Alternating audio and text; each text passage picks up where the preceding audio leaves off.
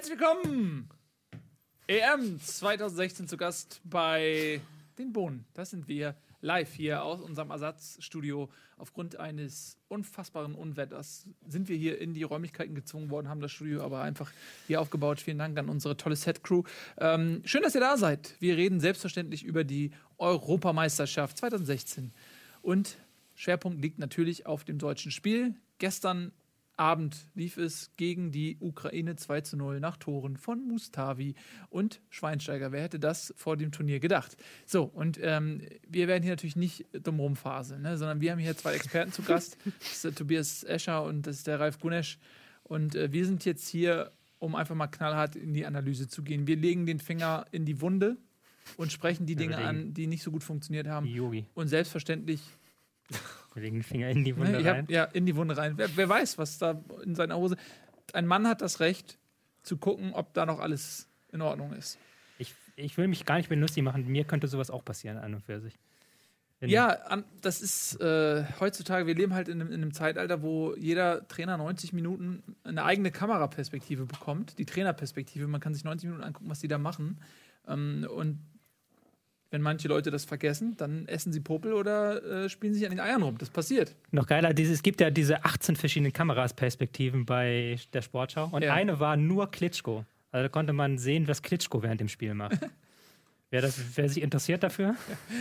Oder? Ne? Da fließt das Geld hin. So, selbstverständlich sind noch ein paar andere Spiele. Ich erzähle mal auf, was passiert ist seit unserer letzten Sendung, denn die war ja vor Beginn des Auftaktspiels Frankreich gegen Rumänien 2:1. Außerdem hatten wir noch Albanien-Schweiz 0:1. Wir hatten Wales-Slowakei, das ist ein Ausrufezeichen, 2:1 und England gegen Russland 1:1. Wales und England ist das nächste Spiel. Geleitet übrigens von Dr. Felix Brüch. Genau, unserem Bundesliga-Schiedsrichter. Und da ist es sehr interessant zu sehen, was da passiert. Denn Bale hat ja gesagt, die Waliser wären wesentlich leidenschaftlicher noch als die Engländer. Und das wollen die Engländer sich aber nicht sagen lassen. Ich bin sehr gespannt. Das wird ein total spannendes Spiel. Türkei gegen Kroatien haben wir gesehen. 0:1 Polen, Nordirland 1:0 aus der deutschen Gruppe. Und natürlich das 2:0 gegen die Ukraine. Aus dem gerade zu Ende gegangen Spanien gegen Tschechien. 1:0 nach einem Tor von Piquet.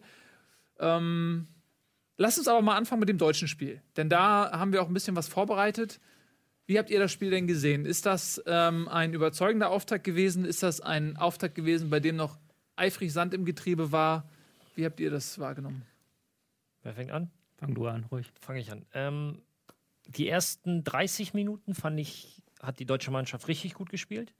Hatten viel Ballbesitz, hatten eine Passquote von annähernd 80% und haben es dadurch geschafft, die Ukrainer relativ weit vom eigenen Tor auch fernzuhalten, haben sie immer in ihrer Hälfte beschäftigt. Dann irgendwann um die 30. rum gab es einen Bruch im Spiel meiner Meinung nach und dann haben sich die Ukrainer mehr zugetraut, tauchten auch immer wieder um den 16er und auch im 16er rum, da kommen wir gleich auf den Pass 10, wo die Zuordnung einfach nicht passte, wo nicht mehr die Räume so gedeckt wurden, wie es noch vorher der Fall war und da hat man es unnötig spannend gemacht. Mit einem Schewtschenko vorne drin, der jetzt, muss man sagen, Gott sei Dank etwas zu alt ist, um da noch vorne mit rumzutun, hätte das ganz anders enden können, weil Ukraine fehlte so ein bisschen der Vollstrecker vorne, fand ich. Zweite Halbzeit plätscherte das Spiel ein bisschen dahin, aber auch wieder etwas weiter weg vom deutschen Tor, sodass da keine Torgefahr mehr entstand. Am Ende war es für mich ein relativ ungefährdeter 2:0-Sieg mit einigen Unzulänglichkeiten, die in anderen Spielen gegen offensiv stärkere Mannschaften aber bestraft werden könnten. Also ich denke, das ist auch der Punkt, an dem Jogi Löw ansetzen wird. Die Phase vor der Halbzeit war in der Defensivarbeit nicht das, was man braucht, um Europameister zu werden. Auf der anderen Seite, es war das erste Spiel, du hast den Auftakt 2:0 gewonnen, 3 Punkte und darf man auch glücklich sein. Ja, du sprichst die Defensive an, können wir ja ganz kurz nochmal aufdröseln. Wir haben ja im Vorfeld auch drüber gesprochen, wie werden sie sich aufstellen. Letztendlich hat man sich für eine Viererkette entschieden, oder Jogi Löw hat sich entschieden, mit Hector war zu erwarten links und rechts dann Höwedes und Mustafi hat in der Innenverteidigung Mats Hummels vertreten. Was sagst du, hat Ralf recht? Möchtest du dem was hinzufügen oder beenden wir die Sendung jetzt? Ja, wir können nach Hause gehen. War schön mit euch. Danke. Tschüss. War eine sehr zwiegespaltener Eindruck, finde ich. Also ich kann Ralf erstmal in allem zustimmen. Es hatte mich so ein bisschen gewundert, dass sie mit Viererkette gespielt haben. Das haben ja eigentlich jeder vorher gesagt, dass die beiden Waffen, die sind auf den Flügeln zu finden bei den Ukrainern mit Jamolenko und Konoplyanka, und die spielen sich auch gerne mal gegenseitig an. Und dann gab es in einigen Situationen das Problem, dass die Viererkette doch zu eng stand, und dann konnte die Ukraine diese Verlagerung spielen. Da habe ich so ein paar Szenen mitgebracht. Ich hoffe, die Technik mag uns jetzt. Natürlich. Wir hatten noch nie technische Probleme. Rocket Beans, der Sender mit den wenigsten technischen Problemen auf der Erde. Wir nehmen mal diese zweite Szene. Ja. Das ist jetzt. Da sind wir, sehr schön. Was ist denn die zweite Szene? Genau, die zweite Szene ist eine Chance, die, ich glaube, in der 39. Minute oder sowas, ich habe es jetzt gerade gar nicht im Kopf. Auf jeden Fall war das eigentlich eine relativ gut kontrollierbare Szene. Man sieht hier, der Ball ist auf dem rechten Flügel. Mhm. An und für sich Deutschland, die 13 ist da, Müller, dann ist auch noch die 11 Draxler da. Und wenn man jetzt auf Play drückt, dann sieht man, Deutschland schiebt halt da rein. Und eigentlich ist diese Szene in dem Moment relativ gut kontrolliert. Man hat den Mann auf den Außen gedoppelt. Draxler und Müller können beide Zugriff drauf erzeugen. Khedira und Groß, die 6 und die 18, schließen so ein bisschen die Rückpasswege. Noch sieht eigentlich alles ganz okay aus. Noch passt die Zuordnung, die Räume sind wer ist halbwegs gut aufgeteilt. Da hinten rechts, der Grüne da. Die Nummer 6 meinst du, oder? Na, da hinten am Flügel da rechts. Du meinst den Kollegen hier? Nee, rechts. Achso, der steht im Abseits. Aber. Oh, okay, ja gut, aber es ist knapp. Ja, es ist knapp, aber das wird dann nachher ein bisschen böse enden. Ja. Weil nämlich, was jetzt passiert ist, dass Jamolenko. Oh, jetzt muss ich auf. Jetzt sieht man wieder von Anfang an, aber jetzt sieht man, wie Jamolenko an den Müller und Draxler einfach vorbeigeht und dann durch ist. Und jetzt haben wir eine problematische Szene plötzlich. Ralf hat die Szene auch extra angefordert. Ja, weil da sieht man das, was ich eben angesprochen habe, dass die Räume nicht mehr entsprechend zugelaufen und eben abgedeckt wurden. Zum einen darfst du natürlich den Spieler hier in der Position, wenn du ihn schon doppelst, nicht so frei durchlaufen lassen. Er ist durch beide Leute durchgelaufen. Normalerweise heißt es, dass in dem Fall der hintere Spieler, jetzt unabhängig davon, wer es war, der hintere Spieler die Linie zumacht und der vordere Spieler Druck macht von vorne, um da die Zange aufzubauen. Jetzt kommt er aber durch und jetzt passiert nämlich Folgendes. Jetzt steht Mustafi hier im luftleeren Raum. Das bedeutet, dass Boateng an den Mann ran muss und Höwedes an den zweiten Offensiven, an den zweiten Stürmer, der in den 16er rankommt. Und dadurch ergibt sich hier ein ganz großes Loch. Und da kommt der Ball auch hin. Mhm. Etwas zu ungenau, sodass es da nicht zu einer gefährlichen Chance kommt. Aber das sind die Situationen, wo ich meine, da werden die Räume nicht mehr besetzt. Im Optimalfall, wir machen das mal alles nochmal weg. Im Optimalfall sieht die Lösung so aus, dass nämlich Mustafi da rangeht, Boateng hier ran und Höwedes hier und deckt damit den Raum hier ab. Hm. Und das ist die optimale Lösung. Davon gab es 2, 3 Situationen, ja. Wo diese Räume einfach freigegeben wurden. Obwohl ja im Vorfeld auch bekannt war, zumindest für denjenigen, der Bundesliga, unser EM-Special gesehen hat, dass die beiden Außen der Ukrainer eben so brandgefährlich sind. Woran liegt jetzt diese mangelhafte Aufteilung? Ist das Höwedes, der als gelernter Innenverteidiger vergessen hat, dass er als Rechtsverteidiger gebucht wurde? Oder liegt es daran, dass Mustafi sich nicht richtig zum Mann orientiert? Weil Boateng in dem Fall, er muss ja den nehmen, der ihm bleibt. So, ne? Ich glaube, es ist ja schon eine längere Sache. Also die Szene hat ja schon angefangen damit, dass Höwedes sich an dem Spieler orientiert. Das hätte man zwischenzeitlich schon wechseln können und da hätte sich Höwedes nicht von Anfang an orientieren müssen. Das ist das, was Ralf vor der Sendung gesagt hat, dass Höwedes sehr oft dieses so Innenverteidiger gespielt hat, obwohl er eigentlich der letzte Mann zur Absicherung sein müsste. Fehlt es da an einem Abwehrchef? Also muss da jemand die Kommandos geben? Ist ja auch immer so ein bisschen das Thema, was besprochen wird. Wer ist hier der Leader? Wer gibt hinten die Kommandos? Und ein Boateng ist ja eigentlich auch eher ein ruhigerer Typ. Bevor ich die Frage beantworten, hier ist die Frage, wer deckt dann die grüne 9? Den hier. Also wir haben uns jetzt nur darum gekümmert, was im Zentrum ist. Im Optimalfall oder eigentlich muss Khedira dann dahin schieben. Ja. Wir haben jetzt nicht alles einzeln verschoben. Genau. Die Frage ist, okay, aber es ist so, dass Khedira da aufschließen muss an die Kette. Ich würde sogar eher sagen, dass Khedira, auch, das ist ja auch ein Problem hier, dass Khedira falsch steht und eigentlich viel weiter hier stehen müsste und Kroos hier stehen müsste. Weil Groß steht jetzt hier gerade sehr im leeren Raum und Khedira eigentlich auch. Und man hat ja eigentlich schon mit 3 Leuten eine sehr gute Absicherung auf dem Flügel. Da muss kein Sechser eigentlich und schon gar nicht 2 Sechser rausschieben. Aber das sind halt diese Details. Also das sind drehen wir jetzt auf sehr hohem Niveau natürlich. Also das sind natürlich Kleinigkeiten. Absolut. Aber es hatte sich so ein bisschen angefühlt, dass wir... Also von Kleinigkeiten, also innerhalb des 16ers, ja. Kleinigkeiten, die natürlich sehr, sehr große Auswirkungen haben. Ja. Aber erstmal in dem Bereich ist es natürlich relativ egal, wer ihn nimmt. Es muss ihn nur einer nehmen. Mhm. Hier, wir nehmen mal eine andere Farbe, damit das mal deutlich wird, worauf ich im Speziellen hinaus möchte. Das hier ist einfach der ganz gefährliche Bereich. So. Und da gibt es kein Übergeben mehr, da gibt es keine Raumdeckung mehr, sondern da geht es an den Mann ran und Höwedes deckt dann quasi hier den Bereich und wartet auf den Mann, der hier reinkommt. So. Ja. Gut, zurück zu meiner Frage. Ja. Wie kann sowas zustande kommen? Ist das mangelnde Abstimmung? Liegt das daran, dass die Viererkette in der Formation noch nicht so gespielt hat? Mustafi zum Beispiel hat ja auch in den Qualifikationsspielen eher selten auf dem Platz gestanden. Woran liegt das? Ich kann aus eigener Erfahrung sagen, du versuchst als Innenverteidiger, in dem Fall als kurzer Innenverteidiger, das ist Mustafi mit der 2, versuchst du natürlich auch immer auf 1 zu stehen. Auf 1 stehen bedeutet, der erste Mann zu sein, der dann auch eine mögliche Flanke abwehren kann. Darfst aber deinen Gegenspieler quasi nicht außer Acht lassen. Und man tendiert oft dazu, so in diesem luftleeren Raum am Höhe kurzes Fünfereck zu hängen und muss sich dann aber selber immer in Erinnerung rufen, nee, der Mann ist im Prinzip der Gefährliche. Und ist eine gewisse Form von Abstimmung. Vielleicht kann Boateng da helfen, vielleicht kann Neuer da helfen.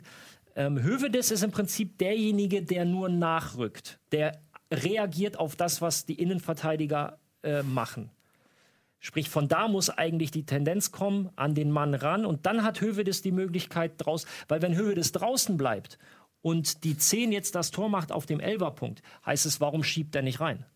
Ja. Also Höwedes versucht nur, die Löcher zu stopfen, die dann noch da sind. Wir sind ja jetzt natürlich da bei der Detailfrage. Natürlich kann man dann auch von dieser Situation ausgehend, jetzt, wenn wir beim Anfang sind, darf er natürlich nie durchkommen. Das ist ja der Grundfehler an der Sache. Draxler und Müller sagen, mit mangelhaftem Defensivverhalten. Genau, ich würde nämlich auch sagen, es hat ein bisschen die Intensität gefehlt im Spiel dann, in dieser Phase nach dem 1:0. Ich glaube, wir haben noch eine andere Szene, wo man es besser sagen kann. Ja, eine Hochnäsigkeit vielleicht. Ja, Hochnäsigkeit. Naja, gut, guck mal, also glaubst du, dass im Weltmeisterschaftsfinale vor 2 Jahren gegen Argentinien hätten Draxler und Müller auch so verteidigt? Es ist eine gewisse...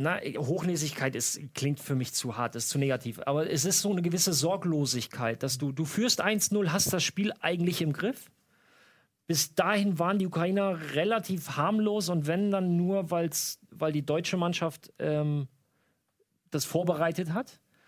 Und dann schleichen sich so, dann machst du mal 2 Meter weniger, dann machst du hier mal 1 Meter weniger und richtig gute Mannschaften, und das ist das, warum ich sagte, der Sieg war mehr oder weniger ungefährdet. Richtig gute Mannschaften, spätestens in der zweiten Situation, in der zweiten Chance nutzen sie das. Und Ukraine hat nicht viele Chancen bekommen, aber eine hätten sie nutzen müssen. Sonst gewinnst du nicht gegen Deutschland beim Turnier. Ja. Wir haben jetzt noch eine zweite Szene vielleicht. Ja, sollen wir erstmal, weil es ist jetzt sehr theoretisch, ne? Ja, ist klar. Jetzt nochmal kurz vielleicht mal ein bisschen schnacken. Und bevor wir wieder aus Szenen raussuchen, um ein bisschen zu verdeutlichen, was wir erkannt haben. Genau, das machen wir direkt gleich weiter. Ne? Ein bisschen Abwechslung reinbringen. Nicht nur die Taktiktafel sehen.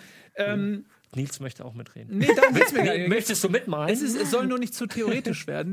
Ich wollte noch ein paar Fragen mit euch klären. Generell zur Aufstellung. Mir fällt gerade auf, woher hast du diese geile Kappe?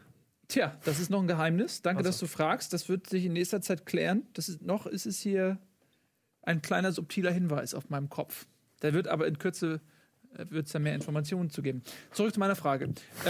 Die deutsche Aufstellung. Löw hat ja auch vor dem Turnier gesagt, er wird 2 Mannschaften brauchen. Die eine für die Vorrunde, die andere dann ab dem, weiß ich nicht, Achtelfinale vielleicht auch erst, denn man wird ja im Achtelfinale wahrscheinlich gegen einen Drittplatzierten spielen, sodass man in einer ähnlichen Situation sein wird wie in der Vorrunde, was die Qualität des Gegners angeht. Er hat gesagt, er braucht 2 Mannschaften.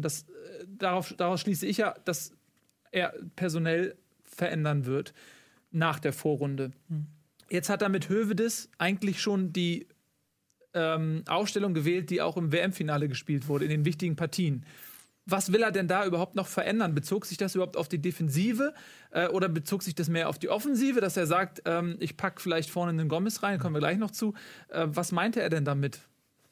Ich weiß nicht, ob er das so gemeint hat, wie du es gerade darstellst. Also ich glaube einfach, da geht es auch um strategische Fragen, weil du natürlich dieses lange Ballbesitzspiel gerade, was man dann in der zweiten Halbzeit gespielt hat, das ist natürlich eine andere Voraussetzung, wenn man nachher in einer K.O.-Runde spielt, gerade wenn man dann gegen Frankreich oder Spanien spielt, dass man sich da in der Hinsicht umstellen muss. Und ich glaube auch, dass Gomez ist da eine Personalie, die du schon genannt hast, die natürlich eine andere Variante noch ist. Vielleicht muss man auch gucken, dass man diese Müller, Özil, Draxler, was man damit macht, weil das ist ja auch eine relativ offensive Aufstellung gewesen, die man da gewählt hat. Man hätte natürlich auch mit einem 5-4-1 zum Beispiel spielen können oder mit einem 4-2-3-1 mit Gomez vorne drin und dann vielleicht nur Özil dahinter und dann auch ein bisschen anders sich aufstellen können. Aber trotzdem mit Draxler auf links und Müller auf rechts? Aber ich glaube halt, der Fokus wird sich dann spätestens ab dem Viertelfinale ein bisschen ändern müssen. Also ganz einfach, weil man andere Aufgaben bekommt, die man lösen muss. Aber das bedeutet, du würdest personell keine Änderung sehen. Auch Höwedes auf rechts ist für euch jetzt erstmal gesetzt? Es ist eine schwierige Frage, weil das ist immer, dieses Spiel habe ich gehofft, gibt so ein paar Antworten. Weil man hat ja vor dem EM keine Ahnung gehabt, wie spielen die Deutschen überhaupt, wer spielt von Anfang an, wie wird das Spiel genau aussehen. Mhm. Und ich hatte das Gefühl, es hatte immer noch so ein bisschen Testspielcharakter teilweise. Also so von wegen fehlende Intensität und auch, dass die Mechanismen in der Defensive nicht so waren, wie man sich das vorstellen könnte. Deswegen ist da auch noch die Frage, ob man überhaupt bei diesem Konstrukt bleibt oder ob Löw jetzt nicht doch noch eine seiner vielen, vielen anderen Varianten, zum Beispiel mit Gomez vorne drin, zum Beispiel mit Fünferkette, im Laufe des Turniers auspackt. Mhm. Wie würde die Fünferkette aussehen? Also Hummels kommt zurück zum Polenspiel. Das wollte ich sagen, du darfst natürlich nicht vergessen, da kommt noch ein Hummels zurück, der jetzt 2-3 Tage mit der Mannschaft schon trainiert hat. Wie würde eine Fünferkette aussehen? Die Frage ist, diese Fünferkette wird ja sehr schnell dann zur Dreierkette im eigenen Ballbesitz. Gestern auch, man hat es gesehen, beide Außenverteidiger extrem hochgeschoben, wie von Tobi angekündigt. Höwedes sogar noch höher als von uns erwartet. Ja. Und Khedira hat sich auf die rechte Seite fallen lassen und Groß auf die linke Seite, wenn es dann um den Spielaufbau ging. Das kann man vielleicht hier zeigen, damit das ist hier immer so theoretisch, genau. Einfach hier ist die Grundaufstellung und dann sind halt Hector, ist halt sehr weit nach vorne gegangen und auch Höwedes, was wir nicht erwartet haben. Und dann ging es halt darum, dann sind halt Boateng genau hier raus und Mustafi hier raus und Kroos dann hier so hinten rein.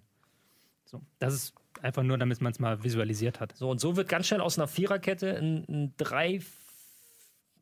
3-3-4, wie man, wo man jetzt auch immer die Mittelfeld und Stürmer aber da haben wir hinorientieren möchte. Am Freitag drüber gesprochen, dass ein Spieler wie Sebastian Rudi, der am ehesten, sage ich mal, für diese Fünferkette in Frage kommt, auf der rechten Seite dann gar nicht mitgenommen wurde. Und damit einhergehend dann auch die Frage, ob das vielleicht auch eine Verabschiedung des Grundgedankens einer Fünferkette mit sich zog.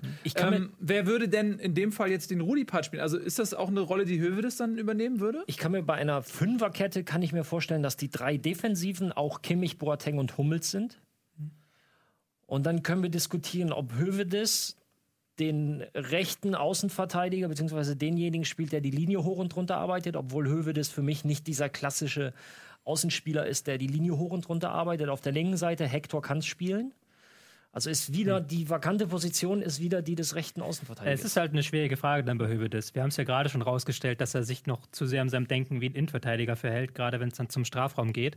Und das ist dann in der Fünferkette natürlich schwierig, weil ich ja auch dann vom Rechtsaußen erwarte, dass er auch mal nach vorne rückt, nicht nur mit dem Ball, sondern auch gegen den Ball.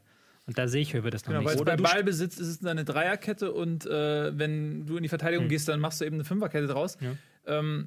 Also ist Höwedes... Halten wir fest, Höwedes ist einfach nicht dieser offensive Außenverteidiger, den man für dieses System bräuchte. Das heißt, man müsste da vielleicht ein Kimmich alternativ, Rütschan hat schon ein paar Mal gespielt. Ja. Das wäre jetzt meine nächste Frage gewesen. Was ist denn, wenn du Höwedes, Boateng und Hummels und Kimmich rechts hast? Aber Kimmich ist halt auch nicht dieser klassische, ich benutze mal das Vokabular aus, du wirst mir sagen, aus welchem Jahrzehnt, aber der klassische Außenläufer. Der Außenläufer, ja. Aber Löw hat ihn ja geschult. Also auch in der Vorbereitung hat er ihm ja so ein bisschen diese Position beizubringen versucht. Ja. Fragt man sich immer, warum macht er das? Ist das ein Backup? Warum probiert man diese Variante nicht mal aus? Warum spielt ein Rudi 2 Spiele über 90 Minuten auf dieser Position? Wenn ich mich nicht täusche, glaube ich, hat er beide durchgespielt. Ne? Ja. Warum probiert man da nicht einen Kimmich aus, wenn man überhaupt diese Gedankenspiele schon hat? Ich glaube, wir sind jetzt hier aber sehr theoretisch. Ja. Weil wir sind die ganze Zeit sehr theoretisch. Nein, also nicht theoretisch im Sinne von, wir reden über Taktik, sondern wir reden über ein sehr theoretisches Konstrukt, von dem ich nach gestern nicht mehr unbedingt glaube, dass es drankommt. weil wir hatten es ja schon analysiert, gegen Ukraine hätte es sich angeboten, weil sie eben diese langen Bälle von einer Seite auf die anderen gemacht haben und dann, wenn du 5 hast, ist natürlich einfacher zu verteidigen als mit 4. Okay, das also das System eher vom Tisch, du würdest das nicht mehr erwarten so. Ich weiß es nicht, also wenn, dann hätte ich es jetzt gegen Ukraine erwartet. Ja. Vielleicht noch gegen Nordirland, gegen Polen erwarte ich es jetzt beispielsweise nicht. Da hat es aber Ukrainer erwartet. Nee. So, dann lass uns doch mal ein bisschen über das Spiel reden. Ja, tatsächlich war, weil ich muss sagen, ich war auch ein bisschen enttäuscht. So, ich fand die erste Halbzeit, also gerade dann, als die Ukrainer so viel Druck gemacht haben, war ich schon ein bisschen enttäuscht. Habe ich gedacht, so, oh, das fängt aber nicht so gut an. Zweite Halbzeit habe ich gedacht, okay, das war sehr souverän. Aber vorne, was war denn vorne los? Müller, Özil, Götze. Was ist dann da los gewesen? Also die ersten 15 Minuten, fast die ersten 20 Minuten sage ich, war Götze noch ganz ordentlich. Er hat viele Bälle in den Zwischenräumen zwischen Abwehr und Mittelfeldkette abgeholt und das ist sein Spiel. Götzes Spiel ist nicht wie Gomez in vorderster Linie stehen, da die Bälle bekommen und verwerten, sondern er holt sie sich in den Zwischenräumen ab und geht dann auf die Viererkette drauf. So hat er auch die erste Torschusssituation eingeleitet nach ein paar Minuten und danach kam in dem Bereich relativ wenig, das stimmt. Und Müller ist auch etwas blass geblieben. Es hatten mir, ich mag ja eigentlich diese Aufstellung, aber mir hatten so ein bisschen die Läufe in die Tiefe gefehlt. Götze hat zwar sehr hoch gespielt, aber ist halt auch nie hinter die Abwehr gestartet und auch Müller hat sich seltsamerweise sehr oft weit zurückfallen lassen. Also da ist ja niemand richtig in den Strafraum reingestartet. Trotzdem wurde er mit Flanken gespielt. Das ist ja auch eine Sache, die wir im Vorfeld besprochen hatten, dass man mit einem Draxler über außen dann durchaus auch mal Flanken versucht hat. Draxler übrigens, was mir gut gefallen, auch mit links geflankt, ja, als Rechtsfuß. Hat sich halt mal getraut, ist auf die Linie. Hat sich getraut, ja, ist auch nicht selbstverständlich für jemanden, der eigentlich sich als Rechtsfuß versteht, dass er dann nicht nochmal drauf tritt, zack, und dann mit dem starken Fuß flankt, sondern er hat es auch mit links gemacht. Aber es ist ja keiner in der Mitte, der diese Flanken verwerten kann. Es ist ein Müller, der einmal sich nicht entscheiden konnte oder beides gleichzeitig wollte, Kopfball und Volley. Aber macht dann so ein System nicht mehr Sinn mit einem Gomez als Mittelstürmer? Das ist, glaube ich, vollkommen klar, ja. Es ist auch so, diese EM ist an und für sich schon eine sehr starke Flanken-EM, was mich ein bisschen wundert, weil es sehr wenige Stürmer gibt, die vorne diese Flanken verwerten. Also man sieht jetzt sehr viele Flanken und dann denkt man sich, wer soll die überhaupt abnehmen in der Mitte? Das war auch so beim Deutschlandspiel ein bisschen. Man hat ja dann immer versucht, an die Grundlinie durchzubekommen und mit so flachen Bällen zu arbeiten, aber natürlich hat die Ukraine war sehr gut im eigenen Strafraum gestachelt, auch mit 8 Mann, sogar besser als die deutsche Mannschaft, würde ich da behaupten, in dem Bereich. Und dann hast du es natürlich schwer. So. Aber ändert sich da was im nächsten Spiel gegen Polen? Erwartet ihr dann Gomez in der Startaufstellung? Nach der Leistung würde es mich nicht wundern von Götze, weil Götze war ja auch nicht ins Spiel integriert. Das hat mich am stärksten gewundert, weil normalerweise müsste er ja eigentlich zurückfallen und dann sich ins Kombinationsspiel reinbringen. Aber ich glaube, der hatte 8 Ballkontakte in der ersten Halbzeit. Götze hat sich nicht integriert. Nee, der ist kein guter Nachbar gewesen. Nee. Und da kann ich mir schon vorstellen, dass man gegen die Polen sagt, dass man mit Gomez spielt. Spätestens gegen Nordirland kann ich es mir sehr gut vorstellen, weil da wird man noch mal stärker mit Flanken arbeiten müssen. Weil Irland noch tiefer steht. Weil Nordirland sich einfach an den Strafraum stellt, mit einer Fünferkette an den eigenen Strafraum stellt und die Mitte mit 8 Mann zumacht. Ja. Wobei dann so ein kleiner Wuseliger wie Götze vielleicht auch nicht schlecht ist, so, um sich so zwischen die Reihen zu mogeln. Ich weiß auch gar nicht, warum man immer von Götze oder Gomez spricht. Man könnte ja auch ganz einfach mit Götze hinter Gomez spielen und dann Özil so ein bisschen auf den Flügel oder vielleicht ins Mittelfeld reinpacken. Zu Lasten von Draxler dann, oder? Draxler, genau. Oder, ja, Draxler am ehesten. Und dann Özil wieder auf den linken Flügel. Lass uns kurz über Özil reden. Ich bin eigentlich großer Özil-Fan. Ich liebe es, ihm zuzuschauen. Er ist super geschmeidig. Er ist für mich ein Genie auf dem Platz. Der sieht Situationen, der spielt Pässe. Ich finde den Mann brillant. Allerdings sieht man das oft in der Nationalmannschaft nicht so. Also es gibt ja auch viele Leute, die so immer so ein bisschen auf Özil rumbashen. Ich möchte gar nicht dazugehören. Wie gesagt, ich finde den überragend, den Mann. Der hat Qualitäten, glaube ich, die einzigartig sind. Aber er durfte jetzt auf der 10 spielen. Bei der WM hat er noch links spielen müssen. Ja, das wirkte so ein bisschen wie Perlen vor die Säue. Jetzt durfte er auf der 10 spielen. Hat sich auch nicht so stark in Szene setzen können. Oder hat er irgendwas gemacht, abseits von seinen spektakulären Aktionen, die man von ihm erwartet, die ich nicht so ganz gesehen habe? Nee, es war ein bisschen seltsam auch, dieses Spiel nach vorne, weil Özil war irgendwie da, wo man ihn eigentlich braucht, nämlich im letzten Drittel war er kaum präsent, hat sich vielleicht mal fallen lassen, aber hat da wenig Pässe wirklich vorne gespielt in die Spitze rein, was man ja eigentlich von ihm liebt und was man kennt. Und dafür war da Khedira so ein bisschen stärker präsent in diesem Bereich, wo man eigentlich erwartet hätte, der ist eine Nummer tiefer. Das war so ein bisschen so eine Abstimmungssache, so eine kleine, und der hat natürlich aber auch für Özil, das, was ich vorhin gesagt habe, da fehlt ein Spieler, der vorne rein startet. Ich fand in der zweiten Halbzeit, als Schürrle dann drin war, der auch von mir viel gescholtene Schürrle, aber der hat ja mal Läufe hinter die Abwehr gezeigt und hat sich 2-3 Mal schicken lassen. Ja. Das hat gefehlt vor der Pause. Ich habe gestern für den DFB, für den Fanclub Nationalmannschaft das Spiel kommentieren dürfen und mein Mitkommentator sagte auch, ja, jetzt könnte man ja mal über eine Einwechslung von Gomez nachdenken und ich habe dann auch gesagt, bevor Gomez kommt, glaube ich eher, dass Schürrle kommt. Einfach aufgrund seines Tempos, weil er jemand ist, der diese vertikalen Läufe immer wieder sucht und diesen Drang auch hat, da reinzustoßen. Und, also vertikale Läufe, meinst du diesen Robben-Move, nur spiegelverkehrt quasi, zack, dann vorm Strafraum abbiegen und dann mit dem rechten... Ja, generell die Läufe in die Tiefe. Ich glaube, du meinte eher den Schweinsteiger. Genau, der Schweinsteiger, Schweinsteiger. Ja. Okay. Was eigentlich kein Schweinsteiger ist. Also das ist ja das Witzigste, das war ja untypischste Aktion für ihn jemals. Aber auch, wenn man sieht, er läuft als einer der letzten los am eigenen 16. Das Ding war nur, er war halt der Einzige noch mit Kraft. Weil die anderen hatten schon 91 Minuten Fußball in den Beinen. Ja. Insofern musste er dann durchlaufen. Ich glaube, ein Schweinsteiger von Anfang an hätte einfach gesagt, Jungs, viel Glück.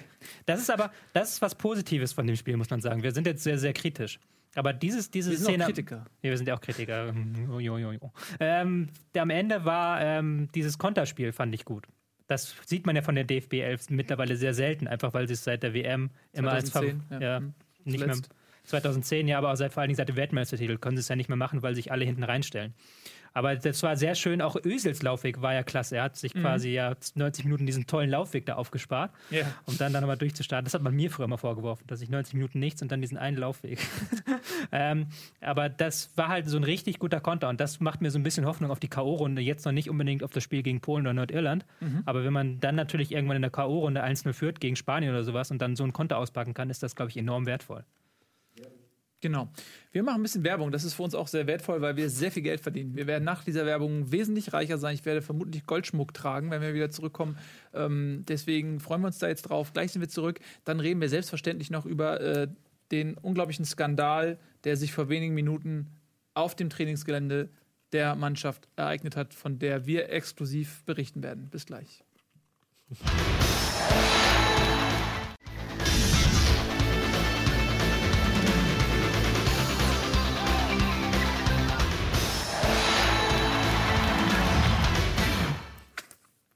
Hi, herzlich willkommen zurück zu unserer fantastischen kleinen EM-Sendung. Gerade über die Ticker, selbstverständlich war das eine falsche Meldung, gab keinen Skandal im Trainingslager. Schade für euch, eine Schlagzeile weniger in eurem Leben.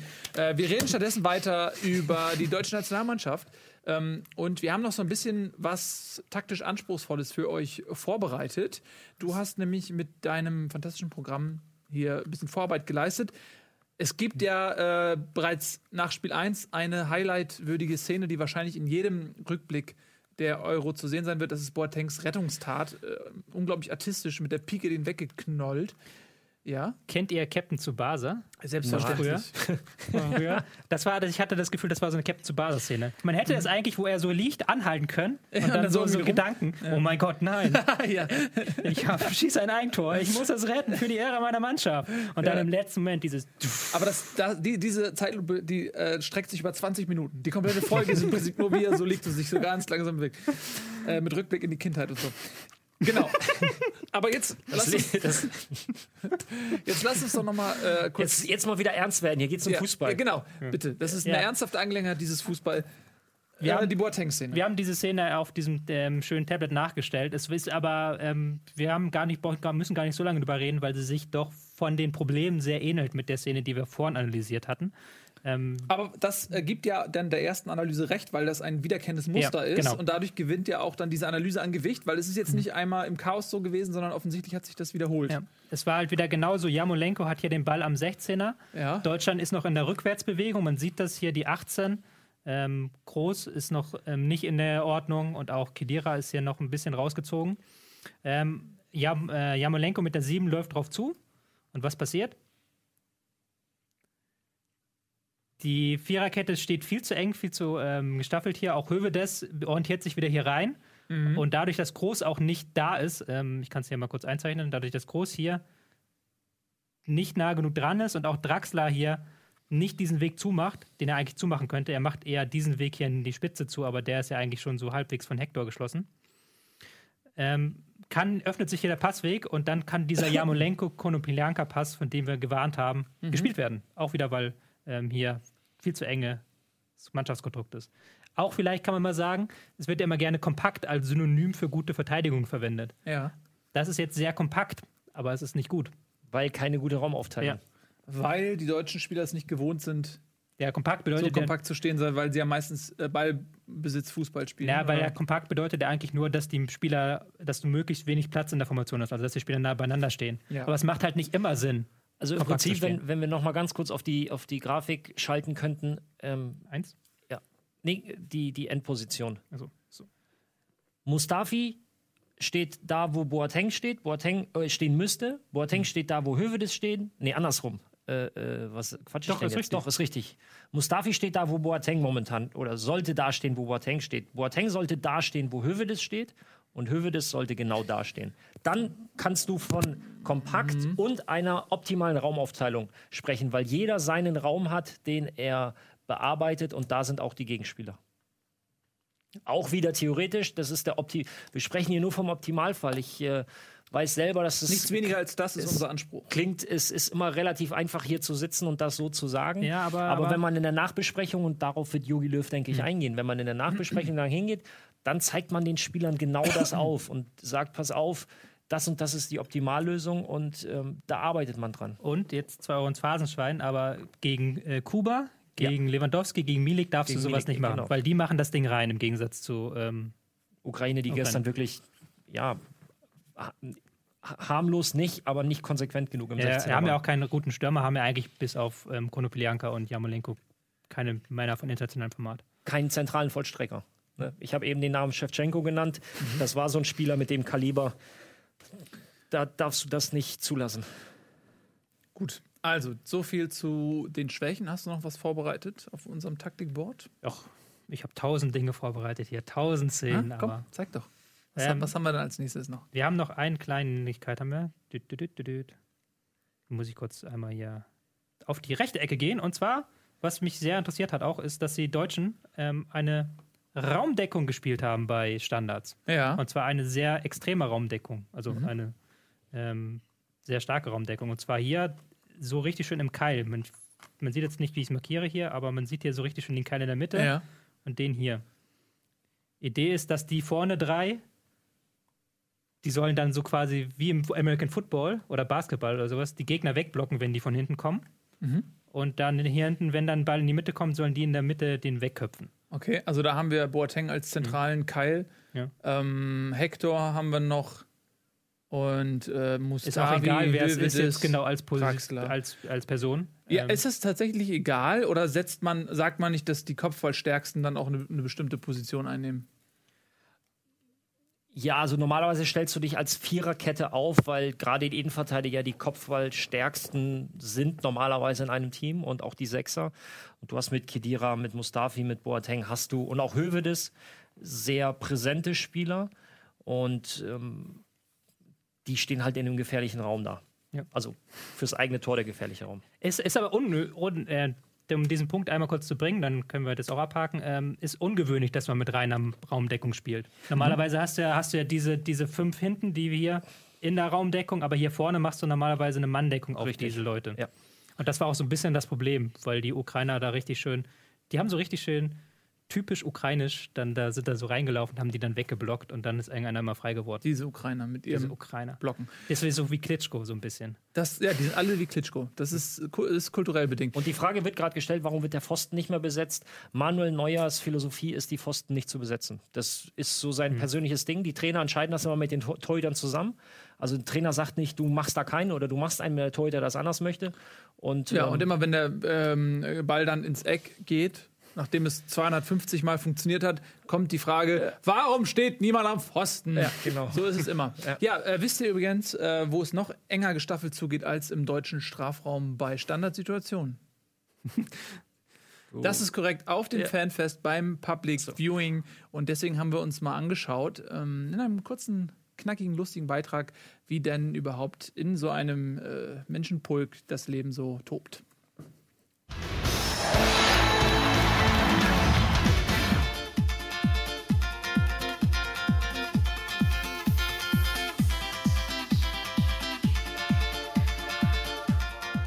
Ja moin, hier vom Heiligen Geistfeld. Ich bin hier, weil ehrlich gesagt kein anderer Bock hatte.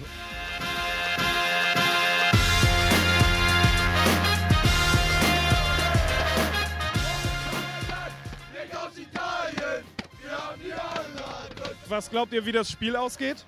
Natürlich wird Deutschland gewinnen. Ich sag 2-0. Ich sag 3-0. Warum? 3-0 Götze. Alle drei. Alle drei? Ja, der hat ja auch eine starke Saison jetzt hinter sich. Der kommt mit viel Selbstvertrauen. Ganz starke nicht. Sondern? Ja, war Bayern, ne? Ja, das ist ein ganz klares 3-0, ne? Was hier los ist, das ist der absolute Wahnsinn! Also ich hoffe natürlich, dass wir gewinnen. Ich hoffe natürlich, dass wir gewinnen, einfach wegen der Stimmung her. Jo, der Ball ist rund, das Spiel dauert 90 Minuten und 22 Mann auf dem Platz hier hinter einem Ball hinterher rennen. Jetzt gegen Ukraine. Ja. EU? Wir hauen die 10-0, Digga. 3-0, 4-0. Nein, 7-1, ja, genau. So wird es auch laufen.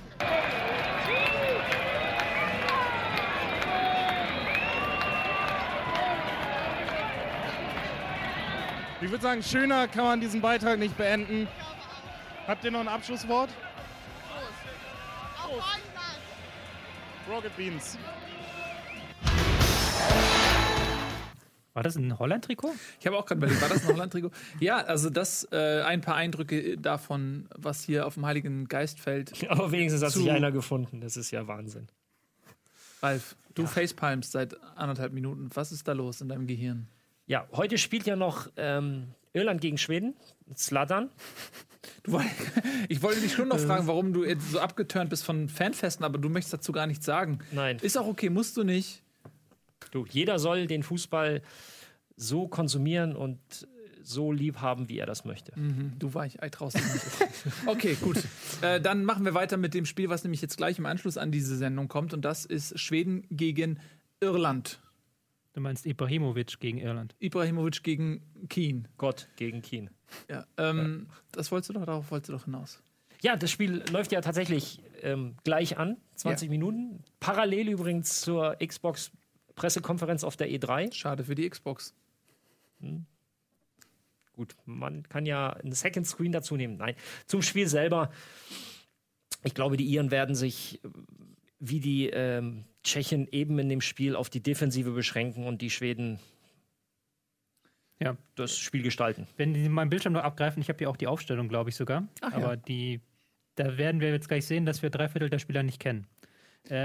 Ibrahimovic spielt natürlich bei Schweden. Das System ist komplett auf ihn ausgerichtet. Also der darf als Stürmer alles machen und die anderen um ihn rum arbeiten ihm zu. Der zweite wichtige Mann ist mit der neuen Källström, der die Bälle von hinten verteilt und meistens Ibrahimovic anspielt.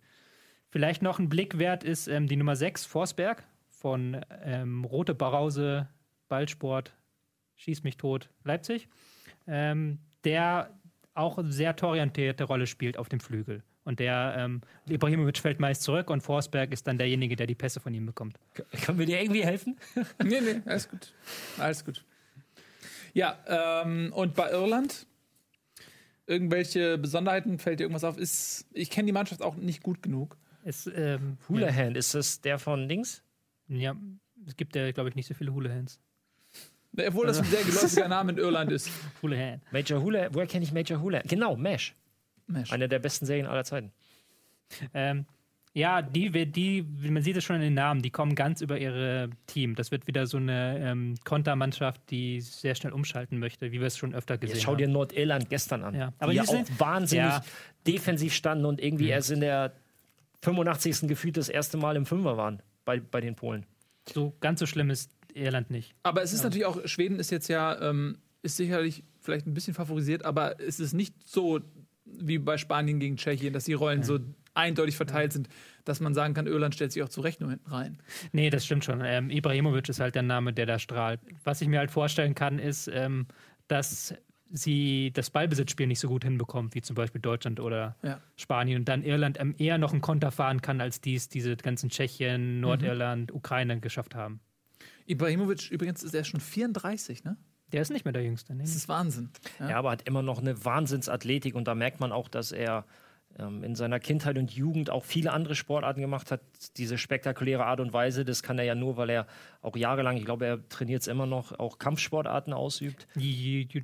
Jiu-Jitsu wahrscheinlich. Ich weiß nicht, welcher hier ist, aber bekannt, dass er auch Kampfsportarten kann, lange Jahre trainiert hat. Das sieht man an seiner Athletik. Und er ist genauso wie Cristiano Ronaldo. Man kann jetzt über die Art und Weise der beiden kann man meckern und das, ne, das soll bitte jeder bewerten, wie er es möchte. Aber was man über beide immer hört, von ehemaligen Mitspielern und von Trainern und so weiter, sie leben ungeheuer professionell und sind morgens die Ersten und sind abends die Letzten, die das Trainingsgelände verlassen. Und nur so kannst du auch in dem Alter noch diese Höchstleistungen bringen. Wie glaubt ihr, geht das Spiel aus? Kurzer Tipp. Schweden, Irland. Ich habe, glaube ich, 0-0 getippt. Ja? Einfach, weil ich glaube, wir sind aktuell bei 1,8 Toren im Durchschnitt pro Spiel. Das ist der schlechteste Wert, seit der Fußball erfunden wurde. Tatsächlich. Das ist traurig, ne? Ja, es fallen in der Tat wenig Tore. Auch die Spanier haben sich ja eben richtig schwer getan. Erst in der 86. oder 87. das 1-0. Ich glaube, die Schweden werden es machen. Weil einfach Ibrahimovic im Vergleich zu der irischen Mannschaft so viel auch individuelle Qualität hat, dass er es nicht unbedingt das Tor selber macht, aber es einleitet in irgendeiner Form oder vorbereitet. Deswegen, ich tippe auf Schweden. Gut.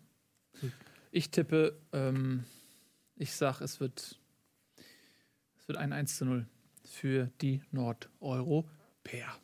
Kommen wir jetzt zum Abendspiel. Das ist ein echter Kracher, Belgien gegen Italien. Das ist, glaube ich, von den Namen her so die spannendste Begegnung, die wir bislang hatten.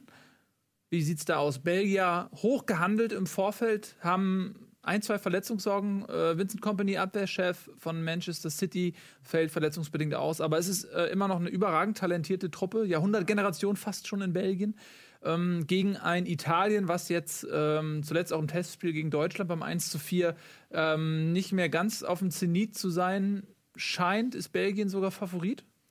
Ja, würde ich sogar so sehen. Aber wobei ich beide nicht so hoch einschätze wie manche andere. Bei Belgien einfach, weil sie sehr viele Verletzungen haben, auch hinten drin. Natürlich, wenn Kompany fehlt, ist das für die Verteidigung schon mal ein großes Problem. Müssen auch immer über die Außenverteidiger aufbauen, weil sie im Zentrum nicht ganz so stark besetzt sind und spielen dann immer sehr viele lange Bälle nach vorne. Und da hängt es dann immer darauf ab, wie gut der Stürmer Lukaku oder Benteke den Ball vorne hält. Aber sie haben natürlich De Bruyne. Das ist ja schon immer 5.000 wert. Italien andererseits, die haben ja eigentlich, sind noch schwerer einschätzbar als die Deutschen. Haben schwache Testspiele gemacht, unter anderem dieses 4-1, glaube ich, gegen Deutschland. Haben keinen Star mehr im Team, haben keinen, der diesen besonderen Moment machen kann, wie De Bruyne. Deswegen glaube ich halt schon für Belgien, dass es für Belgien ausgeht. Ja. Nein, Tobi hat das wirklich sehr gut analysiert. Ich war jetzt gerade so mal überlegen, was ich noch so von den Italienern weiß aus den letzten Monaten. Und das ist auch, klar, immer noch eine gute Defensive, aber so dieses Unknackbare wie noch vor 2 Jahren, wo du wusstest, wenn die nicht wollen, wirst du halt nie ein Tor schießen, weil dafür stehen sie zu gut. Denen passieren solche oder sind solche Geschichten wie den Deutschen gestern nicht passiert. Da passt die Raumaufteilung, da passt die Zuordnung, das ist verinnerlicht. Und auf dem Niveau sehe ich Italien dieses Jahr nicht ganz. Kann für die Gruppe noch reichen, beziehungsweise es wird für die Gruppe noch reichen, aber dann spätestens ab Viertelfinale sieht es anders aus, denke ich, Stand heute. Wahrscheinlich kann ich mich am Donnerstag schon wieder selber korrigieren und mir klar machen, dass ich doch keine Ahnung von diesem Sport habe. Aber ich sehe die Belgier heute minimal mit einem kleinen Vorteil, weil sie schon jetzt mit der Turniererfahrung von 2014 plus die Spieler, die jetzt in den letzten 2 Jahren in ihren internationalen Vereinen auf zum Teil Top-Niveau Erfahrung gesammelt haben, jetzt einen Schritt weiter sehe als noch vor 2 Jahren. Ich setze mich wahrscheinlich hier voll in die Scheiße jetzt mit dieser Prognose, aber ich glaube, es wird auch kein tolles Spiel. Oh. Weil Italien einfach im so verteidigen wird. Die werden wahrscheinlich 5-4-1 spielen und Belgien jetzt auch sehr auf De Bruyne angewiesen ist. Und das ist natürlich auch schwer, ein 5-4-1 zu knacken dann. Das wird, glaube ich, ein zähes Spiel. Oh, schade. Ich hätte gedacht, das wird ein tolles Spiel. Übrigens morgen Österreich gegen Ungarn. Ja, können wir gleich zu. Spiel, ja, da können wir gleich zu. Jetzt wollen wir erstmal ganz kurz den Leuten nochmal die Möglichkeit geben, reich zu werden. Denn wir haben ja in der letzten Sendung gesagt, wenn ihr auf unser Orakel hört, könnt ihr ruhig euer komplettes Geld verwetten und Pluskredit, Hypotheken aufnehmen, alles euch hoch verschulden. Ihr werdet natürlich, wenn ihr unserem Orakel folgt, am Ende gewinnen. Ihr werdet dann sehr reich sein. Viele haben es gemacht, viele haben das befolgt. Wir haben jetzt mehrere Millionäre mehr in Deutschland. Deswegen, jetzt habt ihr natürlich die Möglichkeit, noch reicher zu werden, indem ihr euer komplettes Geld erneut setzt. Und alles, was ihr tun müsst, hört auf unser Orakel. Hier ist die Prognose zum Spiel Belgien gegen Italien.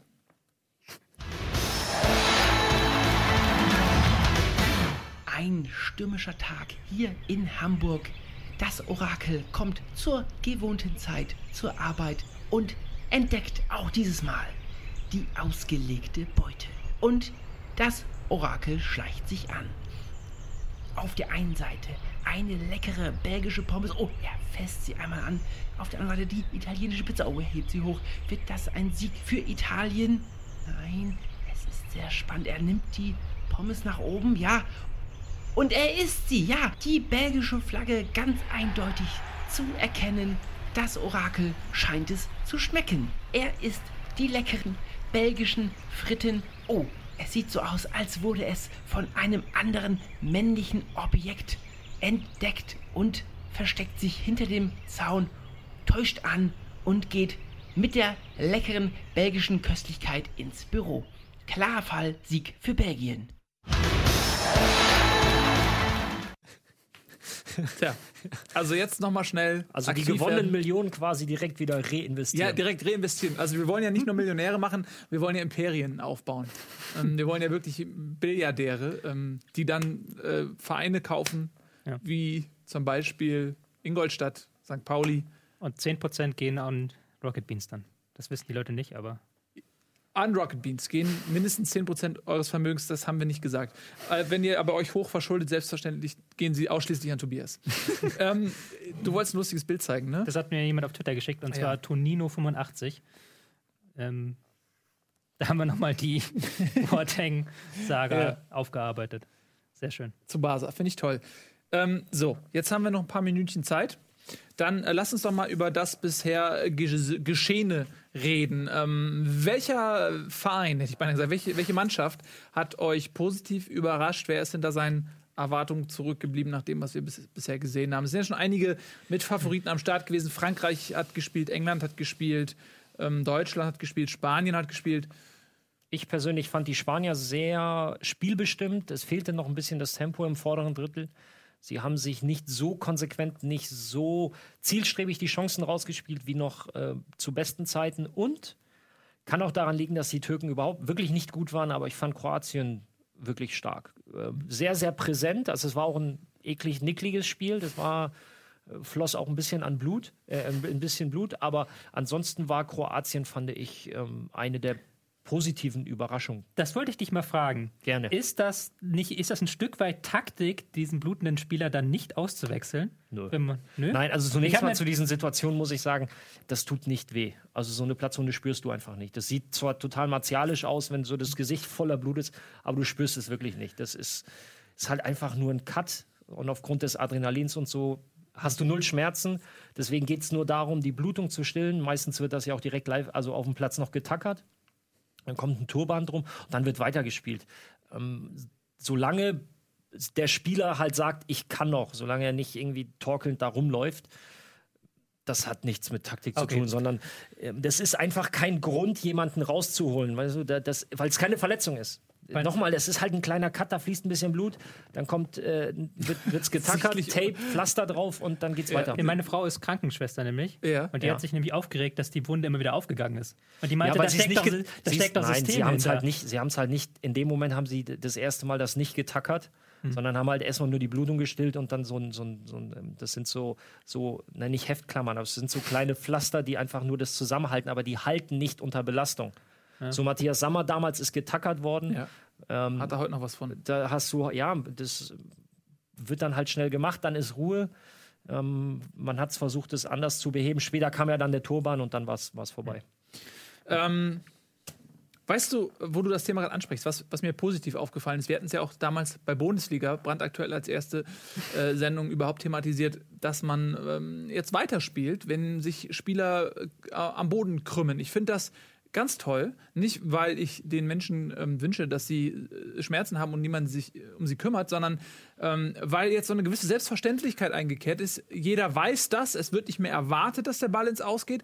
Und das ist erstmal der erste Schritt. Und der zweite, und das kann man jetzt schon beobachten, ist, dass die Spieler das nicht mehr so sehr in Anspruch nehmen, dass sie so lange auf dem Boden liegen bleiben, sondern sie merken so, okay, mir tut's ein bisschen weh, aber ich sollte mich mal wieder aufrappeln, weil das Spiel geht weiter. Und ich finde, das tut dem Spiel so gut. Ja. Ja. Man merkt auch, dass die Spieler gut geschult wurden. Also es sind ja viele kleine Regeländerungen, dass der Anstoß nicht mehr nach vorne gespielt werden muss. Ja. Und deswegen steht jetzt nur noch einer. Der sieht da so einsam und verloren aus. Die machen das. Oder dass auch weniger gepfiffen wird. Das finde ich auch sehr gut. Also es wird sehr wenig gepfiffen bei dieser EM. Es wird oft laufen gelassen. Und die Spieler, die scheinen das da geschult zu sein, scheinen das alle zu wissen, dass das so ist. Und da wird nicht groß gemeckert, da wird nicht groß lamentiert. Wir hatten das ja, ne, wir haben es ja besprochen, wo ich auch sagte, wenn das so eine gewisse Regel wird, wenn dieses Bewusstsein dafür da ist, es wird einfach weitergespielt und erst, wenn der Schiedsrichter ist derjenige, der unterbricht. Nochmal, es sei denn, da ist wirklich was wirklich Ernsthaftes, aber ansonsten wird halt einfach weitergespielt. Es gab genug Situationen, wo dann der Konter zu Ende gefahren wurde, weil es halt eine aktive Aktion war, weil der Angriff einfach lief. Und dann spielt man das zu Ende. Und das wissen aber auch die Abwehrspieler. Ich weiß nicht, wo war das in einem der letzten Spiele, wo die Kölner haben, glaube ich, so den Ausgleich erzielt. Ja. Ja. Irgendwann um den 30. Spieltag rum, als wir die Diskussion hatten. Nee, da wird nicht mehr drauf rumgeritten, sondern da wird Fußball weitergespielt. Ja. Eine sehr schöne Entwicklung, wie ich finde. Ja, das ist auch, muss man auch ein bisschen uns loben. Wir haben diesen Stein ins Rollen gebracht. Ist so. Wir haben dieser kleine Stein. Die Leute schauen uns ja auch zu, die EM-Spieler. Ich glaube, selbst Zlatan, der zieht sich gerade die Schuhe an. Der zieht sich die Schuhe an, der hat keine Zeit. Aber ich meine, was unsere bescheidene kleine Sendung, wir sind das kleine Geröllklümpchen, was zuerst in Bewegung gesetzt wurde. Und wir haben eine komplette Weltlawine ins Rollen gebracht. Und das ist, das kann man ruhig mal sagen, dass Bundesliga den Weltfußball auch ein Stück weit besser gemacht hat. Das ist ein gutes Gefühl. Tobi, auch an dich die Frage, wer hat dich bislang überrascht, positiv, negativ? Bisschen komische EM bisher. Also es gibt keinen Favoriten, der bis letzt wirklich gut gespielt hat, fand ich. Also haben alle, Frankreich, Deutschland, Spanien, haben alle ihre Schwächen gehabt. Wales war stark, fand ich gut, was sie gemacht haben. Auch mal einen Ball laufen lassen, haben auch defensiv gut gestanden, haben auch mal gute offensive Außenverteidiger gehabt. Sieht man irgendwie sehr selten, diese EM, dass die Außenverteidiger wirklich gut offensiv spielen. Vielleicht nach Juan Fran, aber sonst ist das ja eher die Schwachstelle gewesen. In dem Sinne, bis jetzt ist es so nicht viel los gewesen, muss man sagen, leider. Ich habe große Hoffnung auf die Österreicher immer noch. Darauf wolltest du gleich zu sprechen. Ja, Österreich-Ungarn. Das kann man nur sagen. Ich habe große Hoffnung auf die Österreicher. Ja, dann führ das doch weiter aus, ruhig. Ja, weil die werden morgen mal richtig Gas geben. Die werden mal reinhauen. Die werden mal ein bisschen offensiv spielen, hoffe ich. Also die gehen ja früh rauf und die schieben ja auch vor. Und Ungarn hat ja auch noch nicht so überragend gespielt in den Vorbereitungen. Also da sehe ich erstmal so ein bisschen Potenzial für so einen Kantersieg. Österreich hat es dir ein bisschen angetan. Du hast ja auch durchaus als Überraschungsfavorit Österreich genannt. Das bedeutet morgen 3-0 für Ungarn. Ja. Deswegen bist du nicht Orakel, ja? Weil du das nicht kannst. Ja, ich beantworte meine Frage selbst. Ich bin auch ein bisschen enttäuscht. Ich habe noch keine Mannschaft gesehen, wo ich sage, okay, die hat das Momentum jetzt für mich. So. Also wo ich sage, die ist für mich als Favorit jetzt ins Rennen gegangen in dieses Turnier. Ja. Ja? Normalerweise hast du auch mal eine Mannschaft, die gewinnt das erste Spiel 4-0 und kackt danach ab. So. Ja. Das hast du bis jetzt auch noch nicht so. Ja, die Großen haben ihre Spiele gewonnen, aber es ist noch deutlich Luft nach oben. Bis auf England. Die auch als klarer Favorit mit einer bärenstarken Wobei die in der ersten Halbzeit wirklich gut gespielt haben. Da habe ich mal eine Frage zu Roy Hodgson. Roy Hodgson. Zum Trainer Englands, ja. Den Trainer Englands. Man führt 1-0. Was? Roy Hogwarts. Roy Hogwarts, ja. Man führt jetzt 1-0. Und man hat einen Jamie Vardy auf der Bank, der sehr schnell ist, der auch aus Leicester dieses Spiel gewohnt ist, dass man eben, dass er vorne rumsteht und auch in die Breite ausweicht, dann kriegt er einen langen Ball im Konterspiel eben auch. Und anstatt jemanden wie Jamie Vardy einzuwechseln, wird dann mit Wilshere auch ein zentraler Mittelfeldspieler nochmal gebracht und man ist nicht auf dieses Konterspiel gegangen, um das 2-0 zu machen und hat dann gegen Russland in letzter Minute auch noch den Ausgleich kassiert. Hat er sich da ein bisschen vercoacht? Ja. Das ist auch eigentlich alles schon genannt. Ich kann jetzt ich will es ja nur. Ich bin ja aus Fansicht und du bist der Experte, deswegen frage ich dich immer. Es ist ja komplett richtig genannt. Also es war hat mich ein bisschen gewundert, auch weil Kane keine Bindung hatte. Es gab ja 3 Szenen sogar, wo Kane im Abseits stand und dann das Tor verhindert hat, dadurch, dass er im Abseits stand. Ja. Und da habe ich mich auch gedacht, ob Deutschland sich da vielleicht, ob Löw da nicht auch einen Leroy Sahne. Peter Neuro hat gesagt, der heißt Sahne weil er aus und nicht Sané. So, wir müssen Schluss machen. Entschuldigung. Am Donnerstag. Am Donnerstag geht es natürlich hier weiter mit unserer fantastischen EM-Sendung. Vielen Dank fürs Zusehen. Jetzt gleich das nächste Spiel. Wir freuen uns alle. Tschüss. Ach ja, wir haben übrigens...